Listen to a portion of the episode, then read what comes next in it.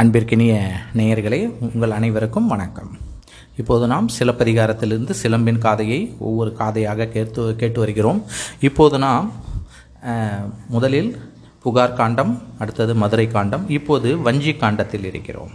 வஞ்சி காண்டத்தில் இருபத்தி ஐந்தாவதாக காட்சி காதை. ஏற்கனவே நாம் குன்றக்குறவை பார்த்தோம் இப்போது காட்சி காதையை பார்க்கலாம். மலைவளம் காணுதல். மலைவளம் காணச் செல்லுதல். சேரன் செங்குட்டுவன் இளவந்திகை என்னும் வெள்ளி மாடத்தில் தன் தம்பி இளங்கோவுடனும் துணைவி வேண்மாளுடனும் இருந்தான். முழவு என அருவிகள் ஒலித்தன. மேகங்கள் சோலைகளை கவித்தன. அருவிகளும் சோலைகளும் உடைய மலை வளத்தை காண்போம் என்று முடிவு செய்தனர். வஞ்சி மாநகர் சேரர் ஆண்ட தலைநகர். அதனை விட்டு நீங்கிச் சென்றான். இந்திரன் தன் பரிவாரத்தோடு செல்வது போல் சேரன் யானை மீது ஏறி அவன் தன் ஈற்றமும் ஆயமும் சூழ்ந்து வர அங்கு சென்றான். திருமால் மார்பில் அணிந்திருந்த மாலை போல் மலையை அறுத்துச் செல்லும் பேரியாற்றங்கரையின் மணல் மேட்டின் மீது தங்கினான். பல்வகை ஓசைகள்.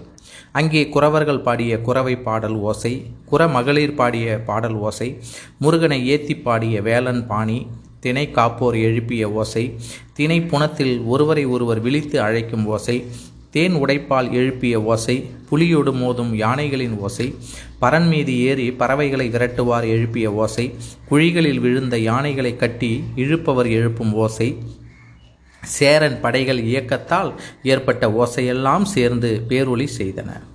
காணிக்கை பொருள்கள். சேர அரசனின் அரண்மனை முற்றத்தில் பிற நாட்டு பகை மன்னர் கொண்டு வந்து திரைப்பொருள் குவிப்பர். அதேபோல இம்மலை குறவர்கள் தம் தலைகளில் சுமந்து வந்த பல்வகை பொருள்களையும் கொண்டு வந்து முன்வைத்து காணிக்கையாக்கினர். மலைப்பொருள்கள் அவை யானை தந்தம் அகில் கட்டை மான் கவரி சந்தனக்கட்டை சிந்து கட்டி அஞ்சனத்திரள் அரிதாரம் ஏலக்கொடி மிளகு கொடி கவலைக்கொடி கிழங்குகள் வெள்ளுள்ளி எனப்படும் காயம் தேங்காய் மா பலா முதலியன. கரும்பு பூங்கொத்துகள் கமுகத்தாறு வாழைத்தாறு யானை சிங்கம் புலிக்குட்டிகள் யானைக்குட்டிகள் குரங்கு குட்டிகள் கரடி குட்டிகள் மலையாட்டு குட்டிகள் மான் குட்டிகள் கீரிப்பிள்ளைகள் மயில்கள் பூனைக்குட்டிகள் காட்டுக்கோழி கிளிகள் இவற்றையெல்லாம் சும சுமந்து வந்து குவித்தனர். ஏழு பிறப்பும் உமக்கு அடிமை செய்வோம் என்று கூறியவராய் தொழுதனர். நறு வேங்கை மரத்தின் நிழலில் காரிகையால் ஒருத்தி முளை இழந்தவளாய் தனித்துயர் அடைந்து வானவர் வரவேற்க தன் கணவனோடு சேர்ந்து வானகம் சேர்ந்தாள். அவள் எந்நாட்டாள் யார் மகள்? அறிய இயலவில்லை. அவள் இந்நாட்டில் பிறந்த நங்கை என்று கூற இயலாது. புதியவளாக இருக்கின்றாள் என்று நவின்றனர். மன்னனை பல்லாண்டுகள் வாழ என்று வாழ்த்து தெரிவித்தனர். சாத்தனார் உரை. அரசன் அருகில் இருந்த சாத்தனார் என்னும் தமிழ் புலவர் இவற்றை கண்குளிர கண்டு மகிழ்ந்திருந்தார். அவள் யார்? என் நாட்டவள் என்று அரசன் கேட்டதற்கு அவர் விளக்கம் கூறினார். சிலம்பு விற்கச் சென்றவன் கோவலன் என்பான் தீவினை காரணமாக வாழ்வினை இழந்தான். அவன் மனைவி கண்ணகி. அவள் சிலம்பு ஒன்று கையில் ஏந்தி மன்னன் அவைக்களம் புகுந்தாள். வழக்கில் வென்றாள். பாண்டியன் சாய்ந்தான். வீழ்ச்சியுற்ற பாண்டிமாதேவியின் முன் அரசையும் நகரையும் அழிப்பேன் என்று சூள் உரைத்து மதுரையை சுட்டாள். பாண்டிமாதேவி கணவனோடு தானும் சேர்ந்து உயிர் விட்டாள். அவள் உயிர் விட்டது தன் உயிரை கொண்டு அவன் உயிரை தேடிச் சென்றது போல் இருந்தது. வெற்றிவேந்தன் பாண்டியன் அவன் கொற்றம் இத்தகையது என்று சாற்றுவதற்கு வந்தவள் போல் நின்னாட்டு அகம் இவள் வந்து சேர்ந்தாள். தன் நாட்டுக்கு அவள் சென்றிலள் வாழ்கனின் கொற்றம் என்று அவர் விளக்கம் தந்தார் சேரன் கருத்துரை. தென்னவன் அரசன் அவன் தன் பழிமிக்க வாழ்வினை கேட்ட சேரமன்னன் செம்மை நீங்கிய சொற்கள் எம்மை போன்ற அரசர்கள் செவியில் விழுந்து வெம்மை ஊட்டாமல் இருக்க பாண்டியன் தன் உயிர் விட்டான் என்று நினைக்கவும் தோன்றுகின்றது. வல்வினை வளைத்த கோலை மன்னவன் செல்லுயிர் நிமிர்த்து செங்கோல் ஆக்கிவிட்டது என்று கூறினான். மற்றும் அரசர்க்கு உள்ள துன்பங்கள் இவை என்று வரிசைப்படுத்தி கூறினான். மழை பொய்த்துவிட்டால் அது மிக பெரிய கவலையை தருகிறது. அது பேரச்சத்தை உண்டாக்குகிறது. நாட்டு மக்கள் தவறு இழைத்தால் அது மன்னனை தாக்குகிறது. அவ்வாறு ஏதாவது நேர்ந்து விடுமோ என்ற அச்சம் எப்பொழுதும் நச்சரிக்கிறது. மக்களை காக்கும் அரச குடியில் பிறத்தல் துன்பம்தான். அன்றி மதிக்கத்தக்கதல்ல. பாராட்டி தொழத்தக்கதும் அல்ல இவ்வாறு சாத்தனாருக்கு சேரன் தன் கருத்துக்களை கூறினான். பின் தன் மனைவியை நோக்கி உயிர் விட்டு புகழ்பெற்ற ஒரு மகள் பாண்டியன் மனைவி ஆவாள். உயிருடன் இங்கு வந்து வழக்கினை உலகறிய செய்ய வந்திருக்கிறாள். மற்ற ஒரு மகள் அவள் இந்நாடு அடைந்திருக்கிறாள். இவ்விருவருள் வியக்கும் நலத்தை உடையவர் யார் என்று வினவினான். இருவரில் யார் உயர்ந்தவர் என்று கேட்டு வைத்தான். சேரமாதேவி நாகரிகமாக அதற்கு விடை நல்கினார் பாண்டிமாதேவிக்கு வானவர் சிறப்பு செய்வர். பாவை கண்ணகிக்கு நாம் சிறப்பு செய்வோம். நம் நாட்டை அடைந்த பத்தினி தெய்வத்துக்கு கல் எடுத்து பரவுதல் செய்வோம் என்றாள். சேரன் அருகிருந்த நூற்கள் கற்ற புலவர்களை நோக்கினான். அதற்கு அவர்கள் இமயத்திலிருந்து கல்லை கொணரலாம் அல்லது பொதிகை மலையிலிருந்தும் கொண்டு வரலாம்.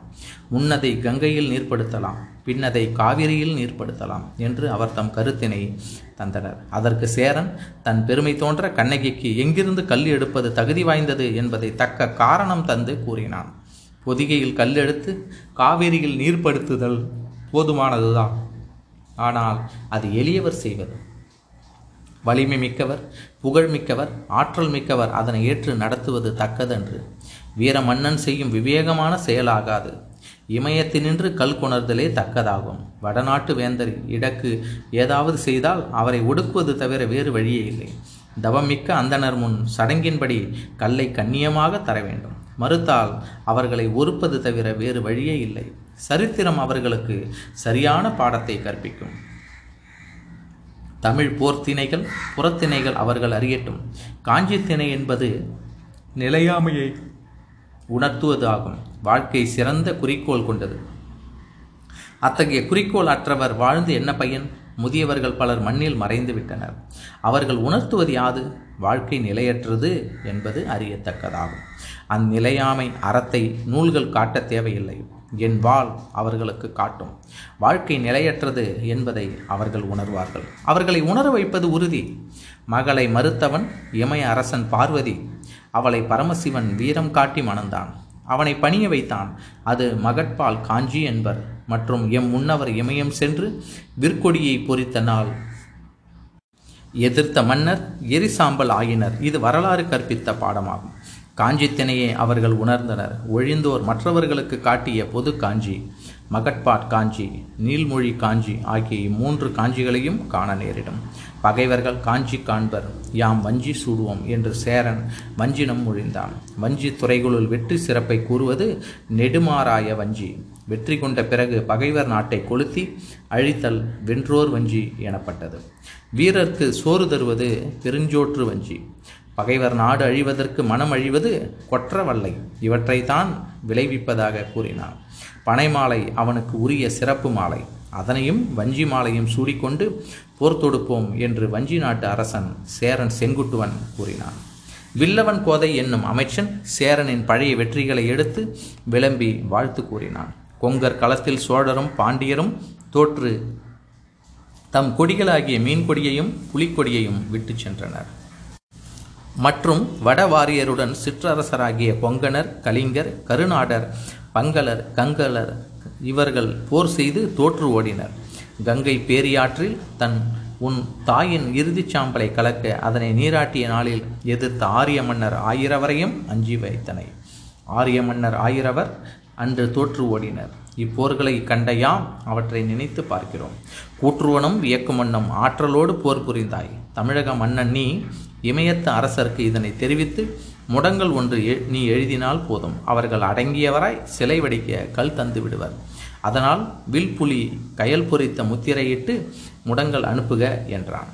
வில்லவன் கோதை உரைத்த நல்லுரைகளை கேட்ட அழும்பில்வேல் என்னும் மற்றொரு அமைச்சன் அதற்கு ஒரு திருத்தம் கூறினான். செய்தி அனுப்ப தேவையில்லை. இங்கே அம்மன்னர் தம் ஒற்றர் அங்கங்கே தங்கியிருக்கின்றனர். அவர்களே சென்று செய்தி செப்புவர் என்று அறிவித்தான். அதனை சேரன் ஏற்றுக்கொண்டு போர் தொடுக்க தன் நகராகிய வஞ்சி மாநகரை அடைந்தான். மன்னவன் வெற்றியை விளம்பி வாழ்த்திய பின் வட அரசருக்கு இங்கிருந்து முரசு அறைந்து செய்தி அறிவிக்க என்று அழும்பில் வேல் ஆணையிட்டான். விற்பூரி பதித்த இமயத்தில் கற்கொண்டு வர எம் காவலன் கருதிட்டான். அதனை எதிர்த்து போரிட்டால் அதன் விளைவினை தாங்க நேரிடும். திரை தந்து இறையை பணியீர் ஆயின் அவர் வெற்றி விளைவுகளை சந்திப்பீராக. அவன் கடலில் சென்று கடம்பெறிந்த வெற்றி இமயத்தில் வில் பொறித்த வெற்றி இவற்றை கேட்டிருப்பீர். நீர் அடங்கி எதிர்கொண்டு வரவேற்று உதவுவீர் என்றால் உயிர் பிழைப்பீர். எதிர்த்தால் உயிருக்கு அஞ்சி துறவு கொண்டு ஓட நேரிடும் என்று செய்தி தெரிவித்தனர்.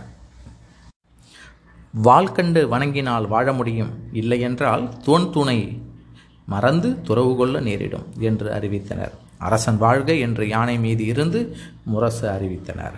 நன்றி. அடுத்ததாக வஞ்சி காண்டத்தில் கால் கோல் காதையில் உங்களை மீண்டும் சந்திக்கிறேன். நன்றி. கதை சொல்லிக் கொண்டிருப்பவர் உங்கள் காண்களை சரவணன் அருணாச்சலம். நன்றி.